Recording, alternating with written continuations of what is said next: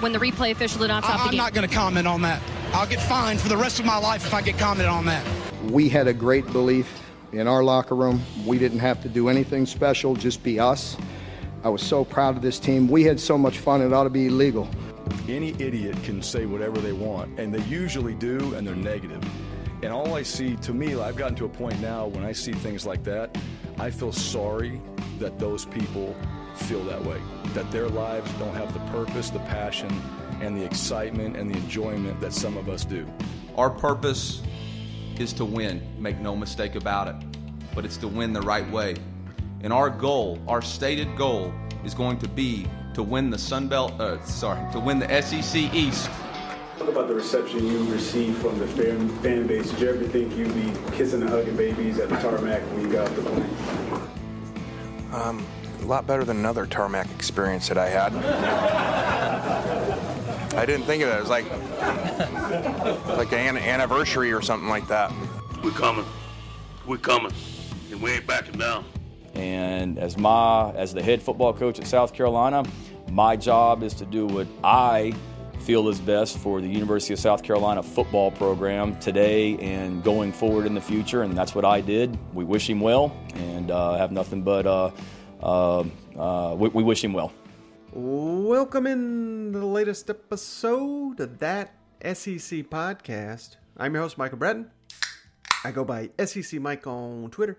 And I'm flying solo on this show. Cousin Shane working late, couldn't make it, but there's just so much going on around the SEC. Didn't want to go another day without giving you guys a pod. And uh, hey, before we get rolling here, there's quite a bit of news, so I want to jump into it as soon as I can. Check out, if you haven't already, our TeePublic merchandise store.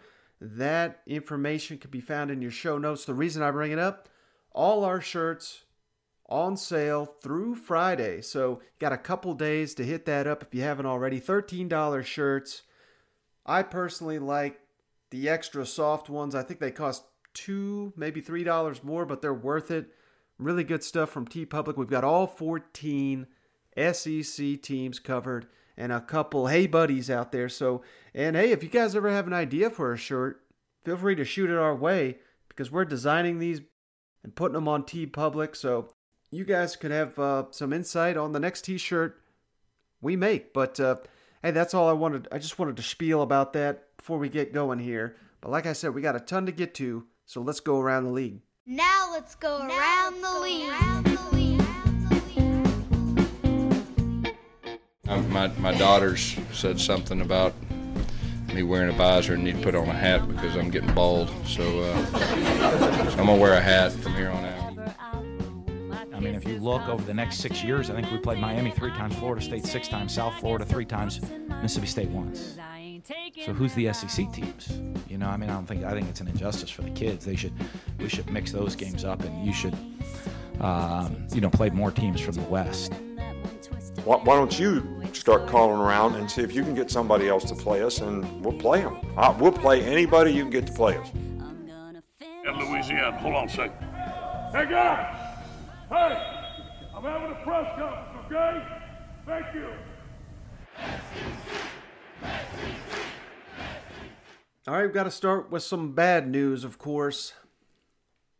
Jumping on down to Athens. Where the big news in the SEC on Wednesday. George Pickens, unfortunately, tore his ACL in a non contact play during Georgia fall camp. It's just devastating. You know, this was a money year for George Pickens.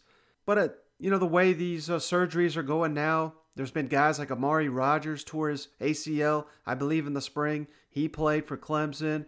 We've seen, I know it's a little bit different, but Jaylen Waddle, I mean, he got hurt for Alabama, broke his, what was it, his ankle, I think it was, on October 24th. He was suiting up by January. So, SEC, we've got the best, not only we got the best players, best coaches, the best fans, but we got the best doctors too. So, look for George Pickens hopefully to make an appearance by the end of the season. If not, if you know if he can't make it back, you're not going to rush a guy like this because he may be off to the NFL. He's just of that caliber of an athlete and tough blow. because there's just not a lot of guys on Georgia's roster that do what George Pickens does. And Georgia is pretty loaded at receiver, so this is not a devastating blow or anything in, in terms of, you know, I've been hyping up Georgia as the SEC East winner. I like them to win the entire SEC. Losing George Pickens doesn't knock them from that pedestal, in my opinion. And it's because they got so much talent, aside from George Pickens, at that receiver position. But make no mistake, I've seen other people suggest he's not the best Georgia receiver. I think he is, but we saw guys come on at the end of the season, like uh, Jermaine Burton. Kearis Jackson had a hell of a year last year. And I know if you look at these guys' numbers, particularly I'm thinking about George Pickens, his numbers don't jump off the page last season, but that had, to me had more to do with, uh, you know, just the struggles of Stetson Bennett and D'Wan Mathis to get him the ball. Because once JT Daniels stepped into that starting lineup, George Pickens really emerged as a go to guy for the Bulldogs in 22 career games, 14 touchdowns. That should just give you an indication of how good George Pickens is. But who are the guys now that uh, Georgia will be relying on to step up? And I've seen a lot of people mention Burton, Kearis Jackson, but I think those are just two easy answers to go with because they're basically the next guy on the depth chart. So those guys will be tasked with making up the production of a George Pickens, but they don't really feel that role that Pickens did with this team, with uh, you know just being a red zone target, a third and seven, third and six. Who's the guy you go to? It's got to be George Pickens. Now that he's not there for the Bulldogs, who is that gonna be? Who's a big? I don't want to call him a possession receiver because he's a lot more than that. But if I'm looking at Georgia's roster, one guy that I think can replace George Pickens' production and role in the offense, this may be cheating a little bit because he's technically a tight end, but I'm going Darnell Washington. Going into his second year in the program, just a nightmare, freakish athlete, Antonio Gates type player. And I know that's not exactly what George Pickens was, but I think Darnell Washington could become that if need be. Because I don't know how often they're going to be, you know, rolling out traditional tight end and and a guy like Washington might be foolish to ask him to do that anyway. So I think he's going to be key for the Bulldogs this season. And if you say that is cheating, give me some receivers.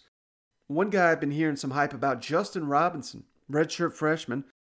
He's got a similar stature as George Pickens. Now, what makes George Pickens so outstanding was just uh, you know his ability to to kind of do it all at that bigger frame. Not seeing Justin Robinson do that just yet. Not have the hands of George Pickens that we've seen, but look for him to potentially fill into that spot. And then one wild card. This maybe too much to be asking of a true freshman, but one guy that I liked out of the state of Tennessee, Adonai Mitchell, true freshman. Again, it's kind of ridiculous to ask a true freshman to step in and replace an All American. I'm not suggesting that's going to happen, but maybe he can fit some of uh, what Pickens was going to do in that Todd Monken offense going into 2021. So you hate it for George Pickens. Kirby did have a little comment here. I'll read this. This is uh, released from Georgia after confirming the news. Good news is the MRI showed an isolated injury, no other structures involved. George is a hard worker. I know he will bring the same work ethic to rehab that he shows in practice every day. That was Kirby Smart. So, again, devastating for George Pickens. Tough, tough injury.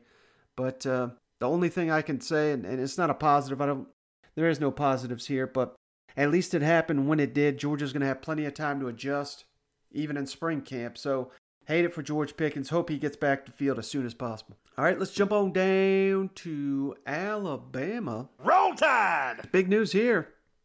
Jay Graham, former Tennessee and Texas A&M running backs coach, joined Nick Saban's staff there as a special teams coordinator, tight ends coach, and here in the first week of camp, abruptly leaves.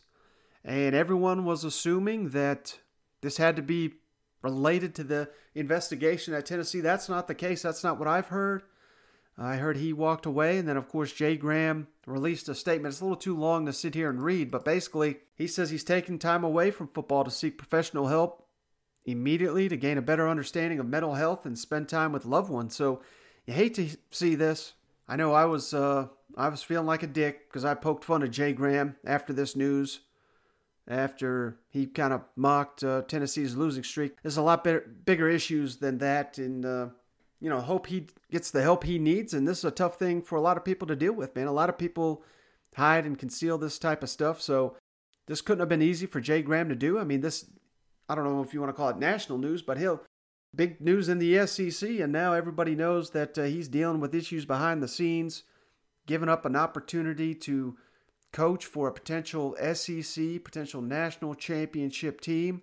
A lot of people touting up the Crimson Tide having not only uh, the you know the best running back room, but with their Will Reichard returning, he's one of the best kickers in the nation. Jay Graham would have been working with him and so many talented players on that Crimson Tide roster. Jay Graham now will not be able to coach next season. Really hate it for him.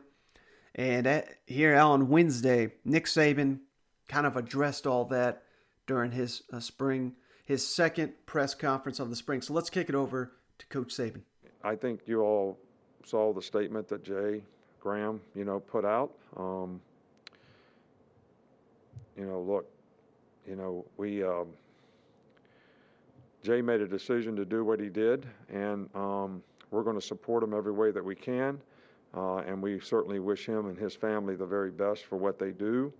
Uh, obviously, our plan is to improvise and adjust. I think we have other people that can help us coach special teams. Todd Watson, you know, who was an assistant uh, intern doing special teams, we just activated him to, you know, do it for now, and we'll start a search and see if we can find the best coach and you know, there's no timetable for doing that. Um, we'll, we'll, we want to really try to get the best person that we can get. It's not an ideal time. Lots of people in spring practice, so we'll just have to see how it goes and uh, how that process ends up. We just started that a little bit today.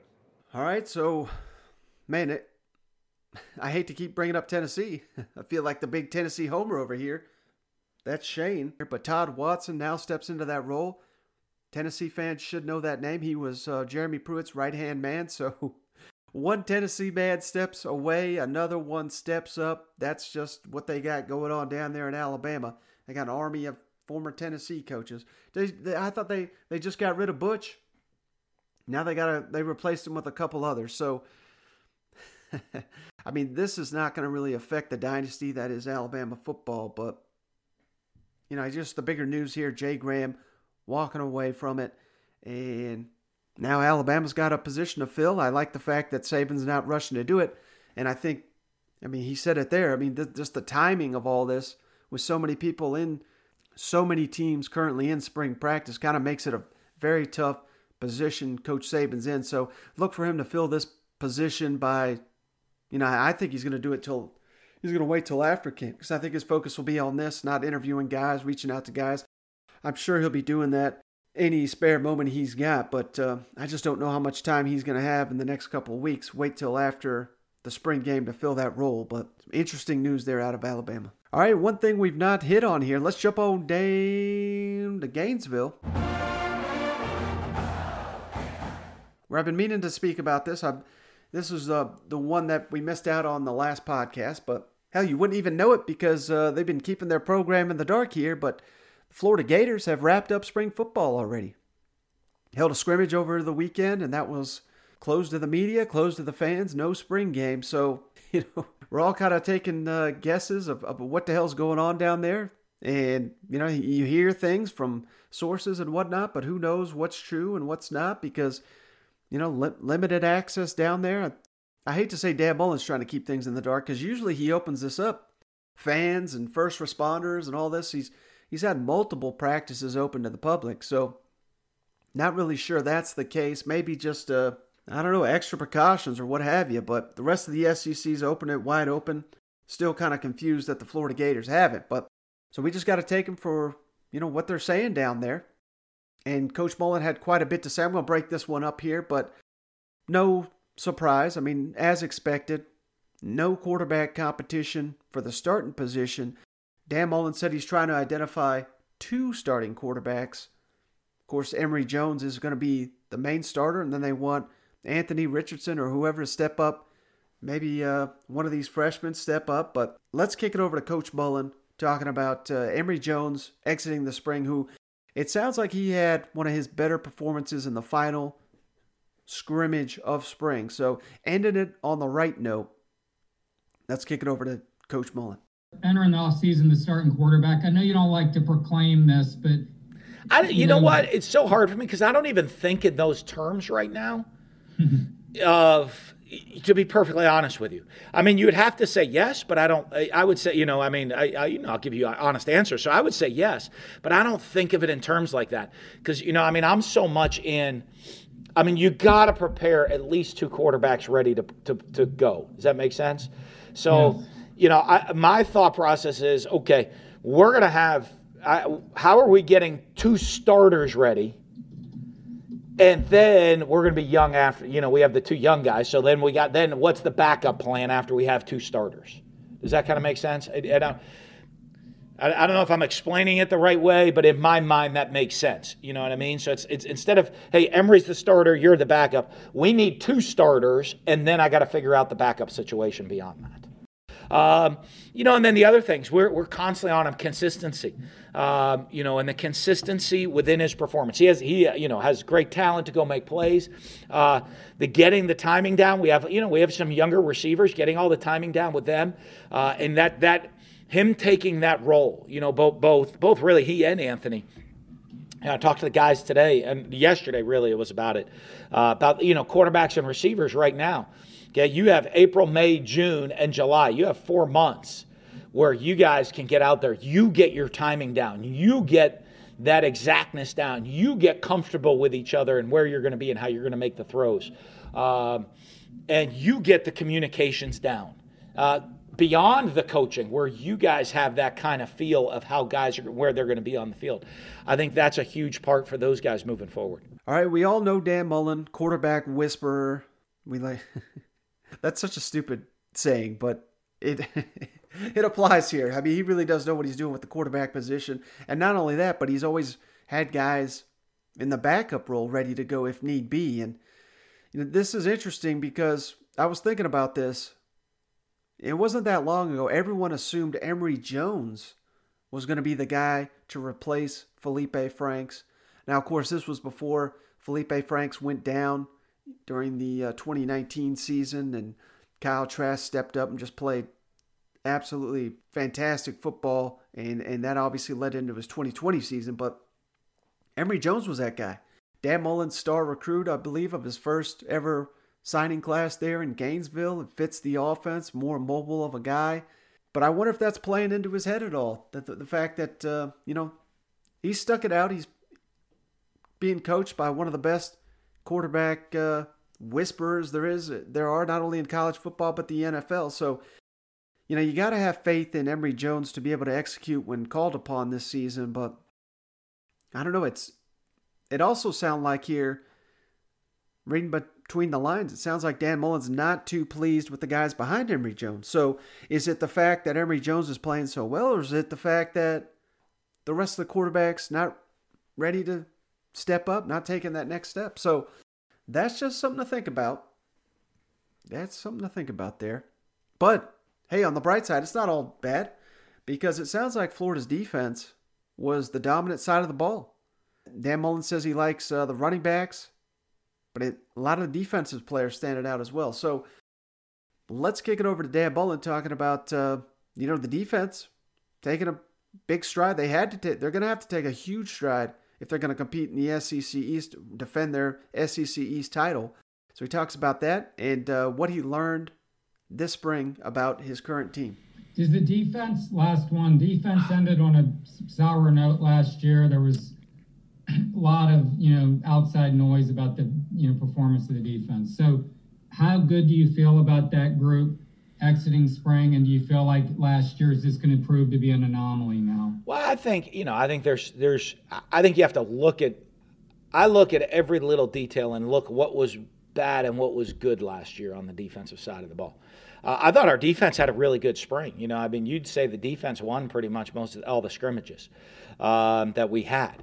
Uh, you know, so I think overall the defense had a very good spring. And uh, but we got to continue to take those steps and create that depth. And I think, you know, uh, there, there, there are some negative things about the defense last year, but also I look at are we making adjustments and improvements to change those things uh, in certain areas, you know, and, and where were they, what were they, and, and, you know, I mean, it's easy to look statistically at certain things. Um, but then, you know, statistics, you can tell you, maybe tell you what, like you look and say, okay, but w- why are the statistics that way? What made them that way? And are we addressing those factors? And I think, you know, we have a, we have some good coaches. I think Todd's an excellent football coach. That he's able, you know, when you look at this is the problem, how do we go fix the problem? And how are we making adjustments to make sure we're doing that?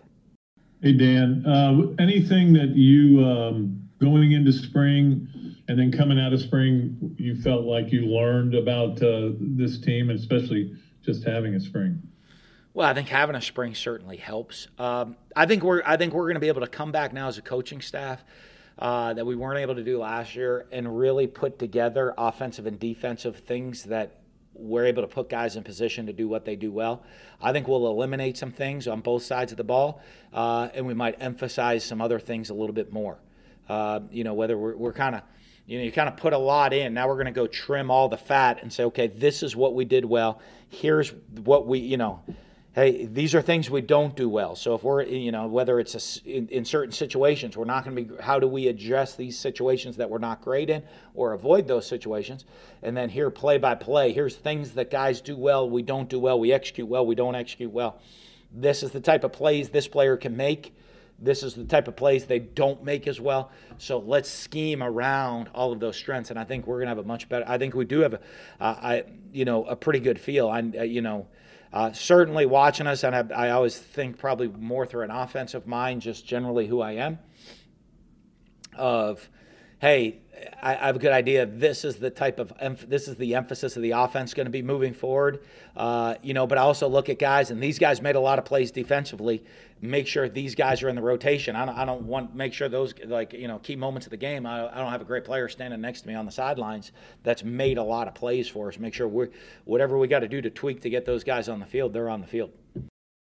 All right, so there you have it from coach, and you know if the running backs are the strength of the team Maybe not so much Emory Jones' passing ability, although Dan Mullen sure has hyped up this guy's ability to throw the ball. So, you know, maybe I'm reading a little bit too much into all this, but this offensive line under John Hevesy, it's got to come together because if it's if it's a liability like it has been, and particularly in the running game the, the past couple of seasons, Florida's offense I think is going to be in trouble. So that's something to consider. But on the flip side, like I said, I'm, I feel like a Debbie Downer here talking about the Gators. I've been preaching, man. I think I know Todd Grantham's not a popular guy, probably losing Florida fans as I say this, but still got confidence in him to get it done. Replace. There was a lot of issues, obviously, in the secondary last year. Well, we just replaced both secondary coaches, so maybe we uh, solve that problem by fixing communication issues with those assistants and maybe Todd Grantham and the players. So I think with another year, now we got the full spring, we got a, a whole spring camp. We're going to have a training camp upcoming. I look for Florida to be, I don't know if dominant, that's probably going to be too far of stretch to say, but that Florida defense we saw in 2019, 2018, I mean, these were some pretty solid units here. So I look for the Florida Gators to get back to that. And if they do win the SEC East this year, it's going to be because of that defense. That's kind of my little hot take there that I have for the Gators coming out of spring football. All right, guys, wanted to take a quick break from the show to remind you that we're brought to you by my bookie. Head on over to mybookie.ag today and use that promo code that SEC. That's T H A T S E C to secure a deposit bonus of up to $1,000.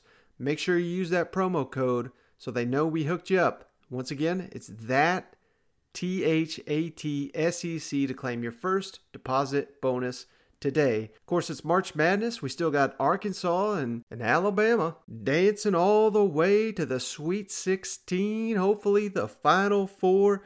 But it's not just SEC teams you can bet on. You can bet on all 16 teams, obviously, in the tournament. NBA, NHL, whatever you're into, you can bet that on over at MyBookie.com ag today. No matter the sport, no matter the minute, MyBookie puts the action in your hands with live in-game betting. Choose from thousands of lines and odds that you can turn any game day into payday. Bet anytime, anywhere with MyBookie. And again, that promo code that S E C T H A T S E C on over at MyBookie. All right, let's hop it on down to Oxford. miss. Because the Rebels have opened up spring camp, and there's a ton of hype around this team.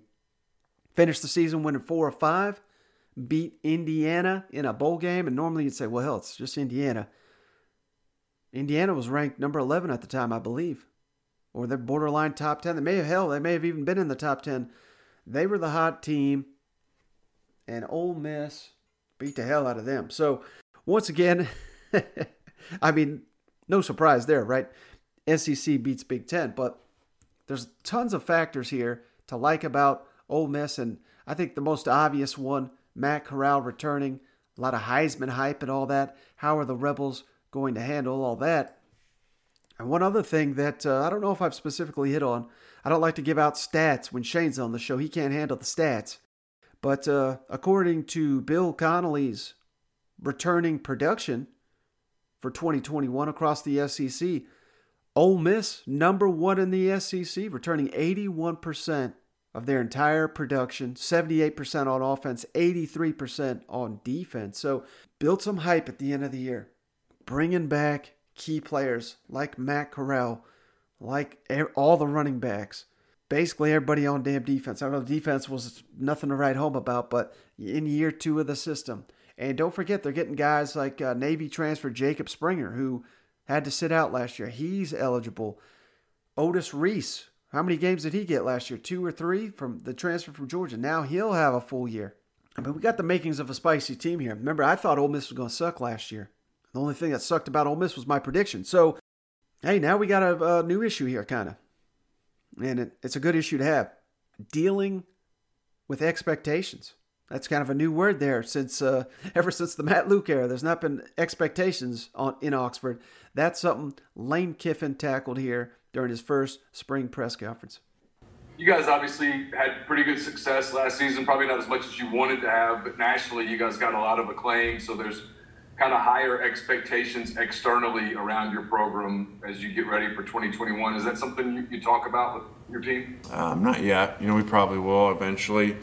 Um, you know, but it's good to have some energy around, and um, you know, with that comes expectations. You know, as a team and, and as individuals, especially you know, some players like the quarterback coming back after, you know, which I'm sure there'll be a lot of preseason attention on that. So, you know, just um, trying to do a good job and, and helping guys learn from experiences that, you know, gone through as coaches or been in positions where teams or players have been, you know, expected a lot of and how that's been done well and how it's not been done well. So there you have it from coach. I mean, I like the fact that he addressed, well, you know, we got coaches on this staff used to that. Now we got to get the players used to it. And uh, I'm not going to play the clips from Matt Corral, but if you caught what he had to say, you know, he, he didn't say anything too interesting. That's kind of why I'm not playing it here. But, you know, he says he hears this stuff, he ignores it, not paying attention to the Heisman hype and all that. But you better believe these players are hearing this stuff. So they all say during the offseason it's not going to affect us. And I'm not saying it's going to affect Matt Corral because he was outside of probably two games last year. He was one of the best quarterbacks in the SEC. You know, he just did just had two inconsistent performances. So that's something Kiffin and them are going to be working on this spring. How do we get him to be more consistent, not have a turnover filled game? Would have beat LSU without some, if not for some of these turnovers. Maybe would have beat Arkansas without some of these turnovers. We got to give those teams credit. I'm not saying it's, you know, all Matt Corral just making mistakes, but he's got to read the field better.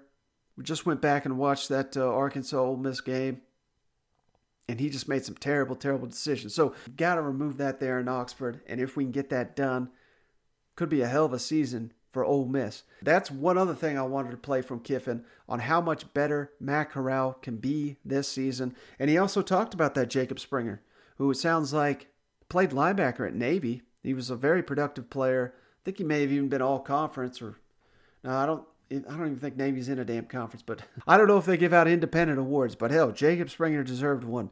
Now it looks like he's going to play some safety. He's going to play in that secondary, which uh, you know it could be interesting. Where do you see Jake Springer fitting in? Yeah, Jake. You know, we got a close look at him um, on service team last year. Um, you know, he he's a really good player. Um, knows for the ball. You know, we've played him at different spots, but you know, he's a safety type. You know, that could you know play sub in your different personnels, nickel, dime, those type of things. Hey, Lane, about the quarterback position, kind of following up on that. Obviously, for Corral, this is the first time in his college career that he has any continuity with offensive coordinators and that kind of thing. Um, how much better can he be in this next season, or what do you try to get? What do you try to do with him in this spring to sort of help get him there? Well, not just you know his first time returning with a new system, but his first time having a spring with this system. So, you know, I'd like to think that would help. Um, I'd like to if we think if we had that, he would have played better. And so, you know, now we do know some issues that have popped up. You know, having a season of playing with him, and so we're able to work on those, and and hopefully he can take the next step. You know, from instead of being an elite college quarterback, whatever, you know, seven, eight of the ten games, you know, doing it all the time. All right, and one final thing here on Ole Miss, or forgot to mention this, but uh, they've got a couple guys out for baseball. John Rhys Plumlee and Jerrion Ely, both of them on the baseball team, obviously top five team in the nation. Lane Kiffin's not going to pull them off a team trying to win a national championship just for spring football. So that's pretty cool of Coach Kiffin. But the reason I bring that up, he was asked about uh, John Rhys and will he transition to a slot receiver position. He said they've not really had those conversations at this time because they're waiting for him to wrap up baseball. So that is something that the, it sounds like they're contemplating here. But Ole Miss got a pretty deep quarterback room after uh, they landed uh, the Starkville native. I'm trying to think of his name. True freshman Altmyer, I believe is his name. Hell, they've got a very deep quarterback room going into the spring. So, and John Rhys, you know, if he if he had a shot, certainly he's not going to have a shot at the starting quarterback role now that uh, he's not there for the spring, but he may be losing ground on that backup role. So we'll see what happens when baseball comes to an end this season for John Rhys Plumlee and the Ole Miss Rebels, and uh, just something to something to think about there. Because if there's one position, and it's not like they're lacking for talent or anything, but Ole Miss could use some receivers. And towards the end of last season, we saw Plumlee kind of makes some plays there on the perimeter. So that could be his future. That's another one I got damn wrong. But uh, hey, there's too many people that uh, remind you everything they got right. I get a ton of shit wrong, but uh, at least I remind you of it. All right, next thing, let's uh, jump on down to Baton Rouge. Go Tigers. Coach O met with the media here recently, and interesting comments here from Coach O. We all know the disaster that was last season.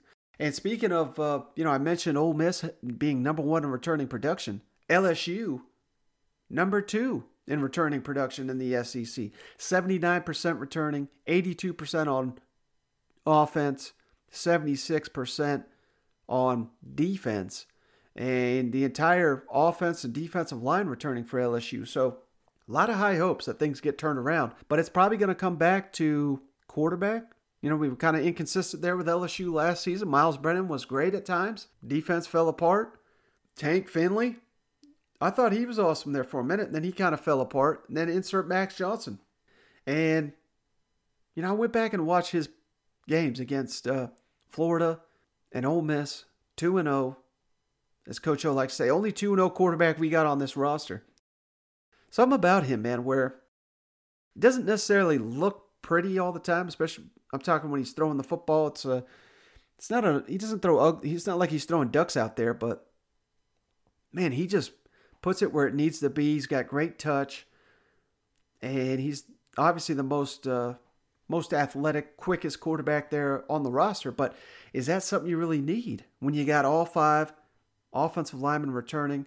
We'll get to Coach O's comments here in a minute, but he's looking for this offensive line to step up and be, you know, one of the strengths of the team like they were in the 2019 season. So, do we need the more mobile option? I don't know. That's uh, that's something for the Tigers to work out, but I thought he shared a great story, Coach O, on the unselfishness of his team. They've had some running back injuries, nothing serious, but you know, they were down to basically uh, two sounded like one running back, and they had guys switching over and doing all this. So uh, let's kick it over to Coach O on the unselfishness that he's seeing from this team this spring. Hey Ed, uh, you shared a cool story this morning on the radio about the running backs and your scrimmage. If you could recount that with us, uh, Yeah. just kind of go over it, and then what did you learn about your team um, in this in this first week that Yeah. maybe you didn't already know?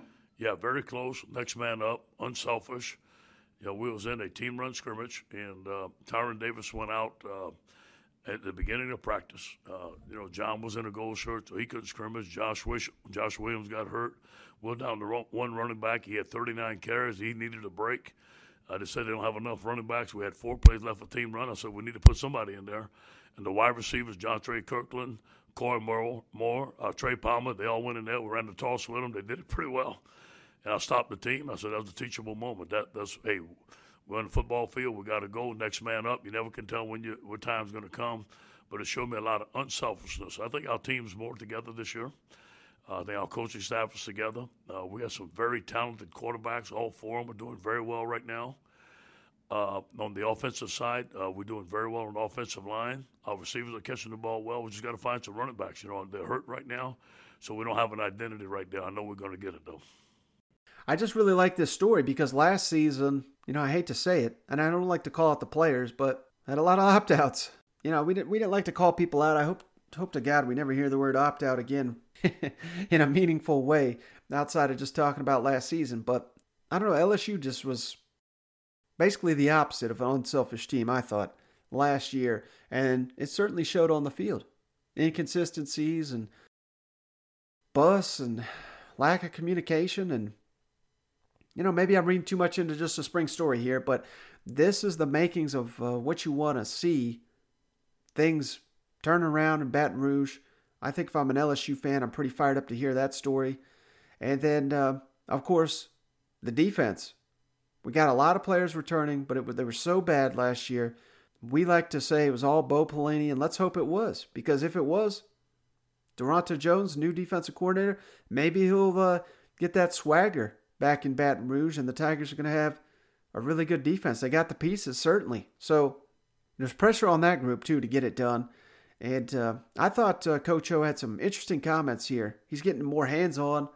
You know, admits, uh, you know, he was not made some big mistakes here in the in the hiring process, and of course, he was saying, uh, as he mentions here, he thought Bo Pelini was a hell of a hire. So obviously, he wasn't not making any bold statements this year. I learned his lesson, but uh, I, th- I just thought these were interesting comments from, from Coach O. And then finally hits on the goals of the spring. I thought these were some uh, interesting comments as well. Um, you talked about the, the team is uh, more together this year. Uh, Andre Anthony talked about communication last week being a big factor in mistakes uh, with the defense last year. Yeah. Uh, can you see more of a difference from last year to this year? Uh, yeah, you know I'm gonna be careful what I say about last year to this year because last year I said something to come back to bite me, so I'm gonna be very guarded in what I say. All right, but I do see a difference. I see our guys with their cleats in the grass. I see communication being better. I see the defense simpler. I see our guys attacking and playing football. But I'm gonna hold judgment to the season. Lesson learned. Ed, two questions. Uh, one kind of general. If you had a whiteboard and you were like, "This is what I want to accomplish this spring," Yeah. uh, was there was there one or two that really stood out to you? And then, Yeah. secondly, how did you approach the quarterback battle? Did you sit Yeah. down and say, "Look, we're not going to decide it in the spring. We're going to Yeah. the fall and figure it? Yeah. How'd that go? Well, first of all, we want to accomplish physical toughness. We want to get back to playing the LSU style of football on defense. Eliminate, eliminate explosive plays. But you know, I told the coaches, man, it's how you talk to the team, and uh, it's not exactly what we do; it's how we do it. How you present it to the team, or you clear it to the team. Do they understand what we expect? Take our time. We're not putting a lot in. We we got two defenses in. The first week we put in two defenses, one base defense and one blitz. And we ran it the whole week. Uh, on offense, we want to establish uh, the spread offense again. We want to put the ball in our playmakers' hands in space and let them make plays. And uh, you know, I challenge the offensive line. And we got to have a five-man protection. We're not keeping a tight end in. We're not keeping a back. I want to get five guys out and let them roll. You know, if we need to, we will. But we got to win on one-on-ones. challenge the defensive line. The defense to be in great condition. I don't think we've been in great condition. Uh, we're not great football shape like we want to be, and be in the best position we can possible. Just on the evaluation of a defense and making sure they're Yeah. understanding things, what have you learned from you know your the, past year to, to know that what you're seeing is getting Yeah. Well, I need to know. I know that I've coached defense for 40 years, and last year I, I kind of stood out of it. This year I'm not. If I see something I don't like, we're not doing it. I'm, I'm, I'm very hands on. I don't need to be. Daronte has is very capable. He knows the, the back seven. He knows the front seven. He's an excellent coach. We got, but you know what? It's my responsibility, and uh, I'm not letting it go. If there's something our players cannot perform, we're not doing it. I want to keep it simple. I want to keep keep our cleats in the grass, and I want to play good fundamental defense. And Saturday, the defense got the upper hand. They played very well on defense, and they're doing exactly what we want to do. We had very uh, very few missed tackles. We had very few explosive plays. I think we only had seven in the big scrimmage, as opposed to 16 on Thursday. So we'll eliminate explosive plays, eliminate mental errors, and not let people wide open down the field. All right, so I've seen Coach O take some heat for some of these comments, but and I guess a little bit deservedly so, but you got to put things into perspective, man. I mean, last year was a COVID year. Coach O, believe it or not, not the only SEC coach that hired someone without interviewing them. That happened. And I think, you know, maybe I'm speaking for Coach O here, but I assume what he means is must have called them and Zoomed these guys or, or whatever, but maybe just didn't get that face to face time and bringing guys in and just wasn't working out. So, different story this year. I know they uh, swung out, they, they struck out on a couple defensive coordinators, but hell, like Coach O says, I mean, he was not the first option. There's a long, long list of successful coaches that were not the first option, including guy we just talked about, Dan Mullen. He was not Florida's first option. And he's been, you know, borderline awesome for the Gators. So, you know, at the end of the day, none of that shit matters. It matters what you do on the field. Now he's got his guys. Certainly some pressure, as uh, Coach O talked about on a previous uh, podcast here. He's got some pressure on him, but like I said, he's got all this talent. And if he nailed these hires, the pressure is going to be immediately off his seat pretty damn quick. All right, last spot to uh, hit on here. Let's jump on down to Nashville. Take it down. Where the Commodores popping pads for the first time this spring. Uh, Clark Lea's first spring camp, obviously, as a head coach down there. And uh, the Commodores, man, if you missed it, they had a big day on the recruiting trail. Landed three commitments on the same day, all from the defensive side of the ball. And of course, uh, you know, he can't talk, Clark Lea, that is, he can't talk about the players or anything till they've actually signed, but he could still kind of talk about uh, the inroads he's making there. He's a Nashville guy. We all know he's hired Barton Simmons, former 24 uh, 7 sports analyst and, and scout and all, whatever the hell he did all there up there. But these relationships are already established. So you're seeing that. I mean, hell, Tennessee fans would like to get three commits in a single day. They haven't gotten a single commit in this class. So Vanderbilt gets their first three all on the same day. Pair of three stars here, and one kid that's uh, unrated. They got Langston Patterson, linebacker from Nashville, BJ Diakite from uh, Pinson, Alabama, and Linus Zunk, defensive end from Rabun Gap, Georgia. So, hey, if Barton Simmons likes these guys, Clark Lea likes these guys, they're all on the defensive side of the ball. You know they do if they're taking their commitments. Big day for Vanderbilt on the recruiting trail, and that uh, is something Clark Lea was asked about during his most recent media availability. Just basically how the staff is uh, coming in and uh, the feedback they're getting from local coaches and not just local coaches, but just high school coaches in general. Hey, Clark, uh, big day yesterday. I know you can't get into specifics, but uh, how do you feel you guys have been received as a staff by uh, local and in state coaches so far?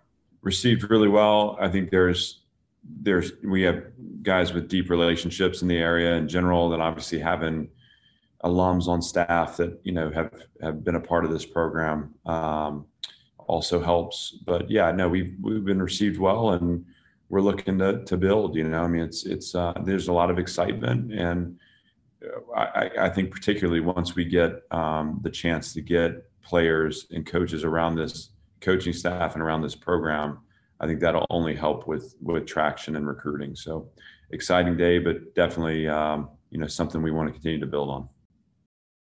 And, and if I can, just one more. Uh, a lot of coaches find it frustrating that uh, Vanderbilt has the high academic uh, um, standards that it's hard. The pool is so small compared to other SEC schools. But I would imagine Notre Dame and Wake and other places you've been are probably pretty similar, right, to the to those standards.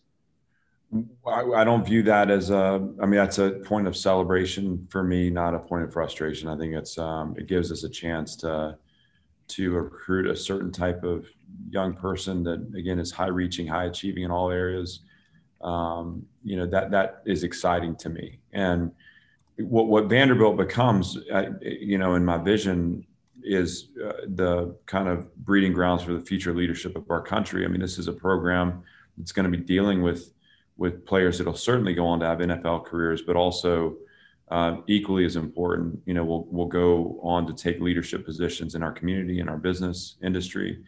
Um, and so through, you know, w- with that in mind, you know, that's, that's why the important, uh, that's why the work here that we're doing is so important. All right. And I also like the fact that, hell, he's not running away from the academics. Now, it's one thing to say that they've got to fulfill that, but, you know, this is uh, kind of part of Clark Lea's mission here.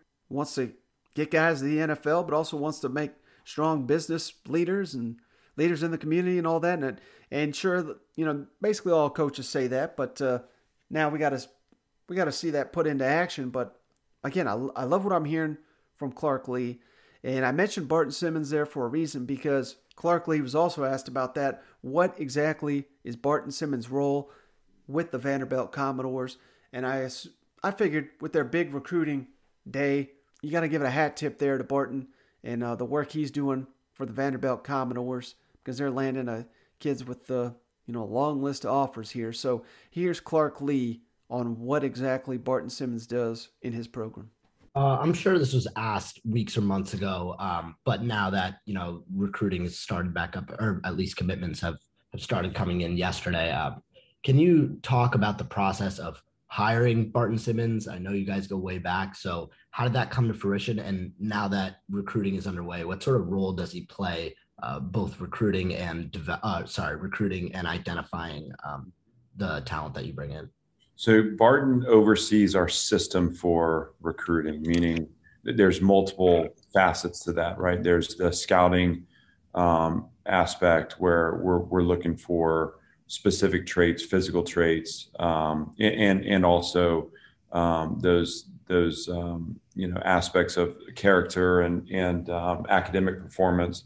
But you know, Smoke Dixon is is um, kind of directly responsible for that. Um, you know, he's got Darius Darden-Box and Brandon Jones working with him too. Uh, th- those that scouting operation um, is really the the starting point for you know both film evaluation, workout evaluation, you know, point of attack tape, game tape.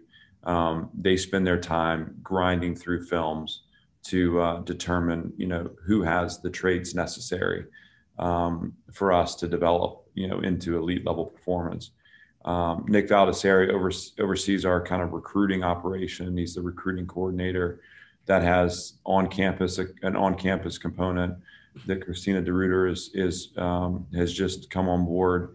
Uh, it's got an operations component that Coco Nelson oversees, but that's really more about um, the, the, direct um, experience of uh, the prospect when they're on our campus, but also some of the more um, important uh, transcript evaluations, um, high school relations, you know, those aspects of the recruiting process kind of funnel through them.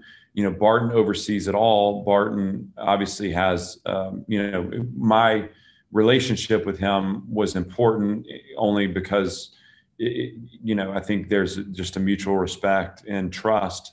But I hired him not because he he and I were really close. I hired him because he's a he's an incredibly skilled evaluator um, he's got a great perspective on the landscape of college football.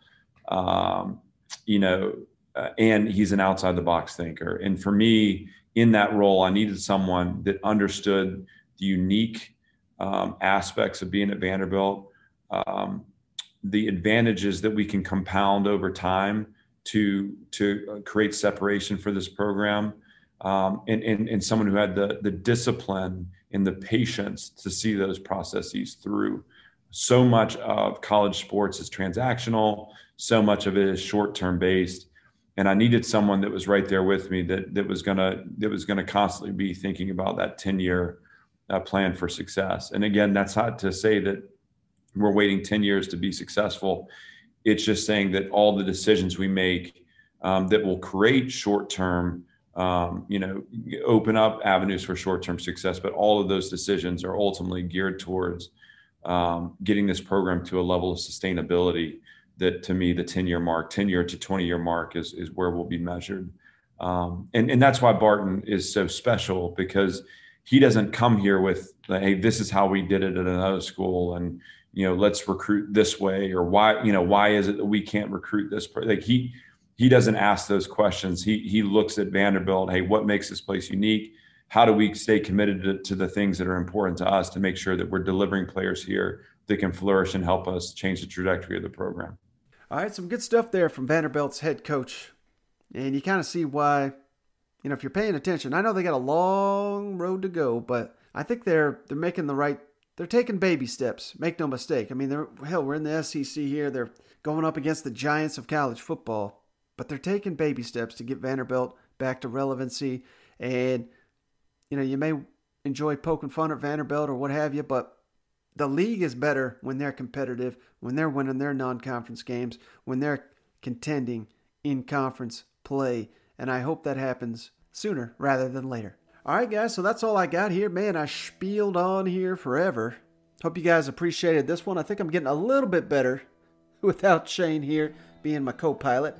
I know it's still uh, not quite the same without the big Tennessee Homer.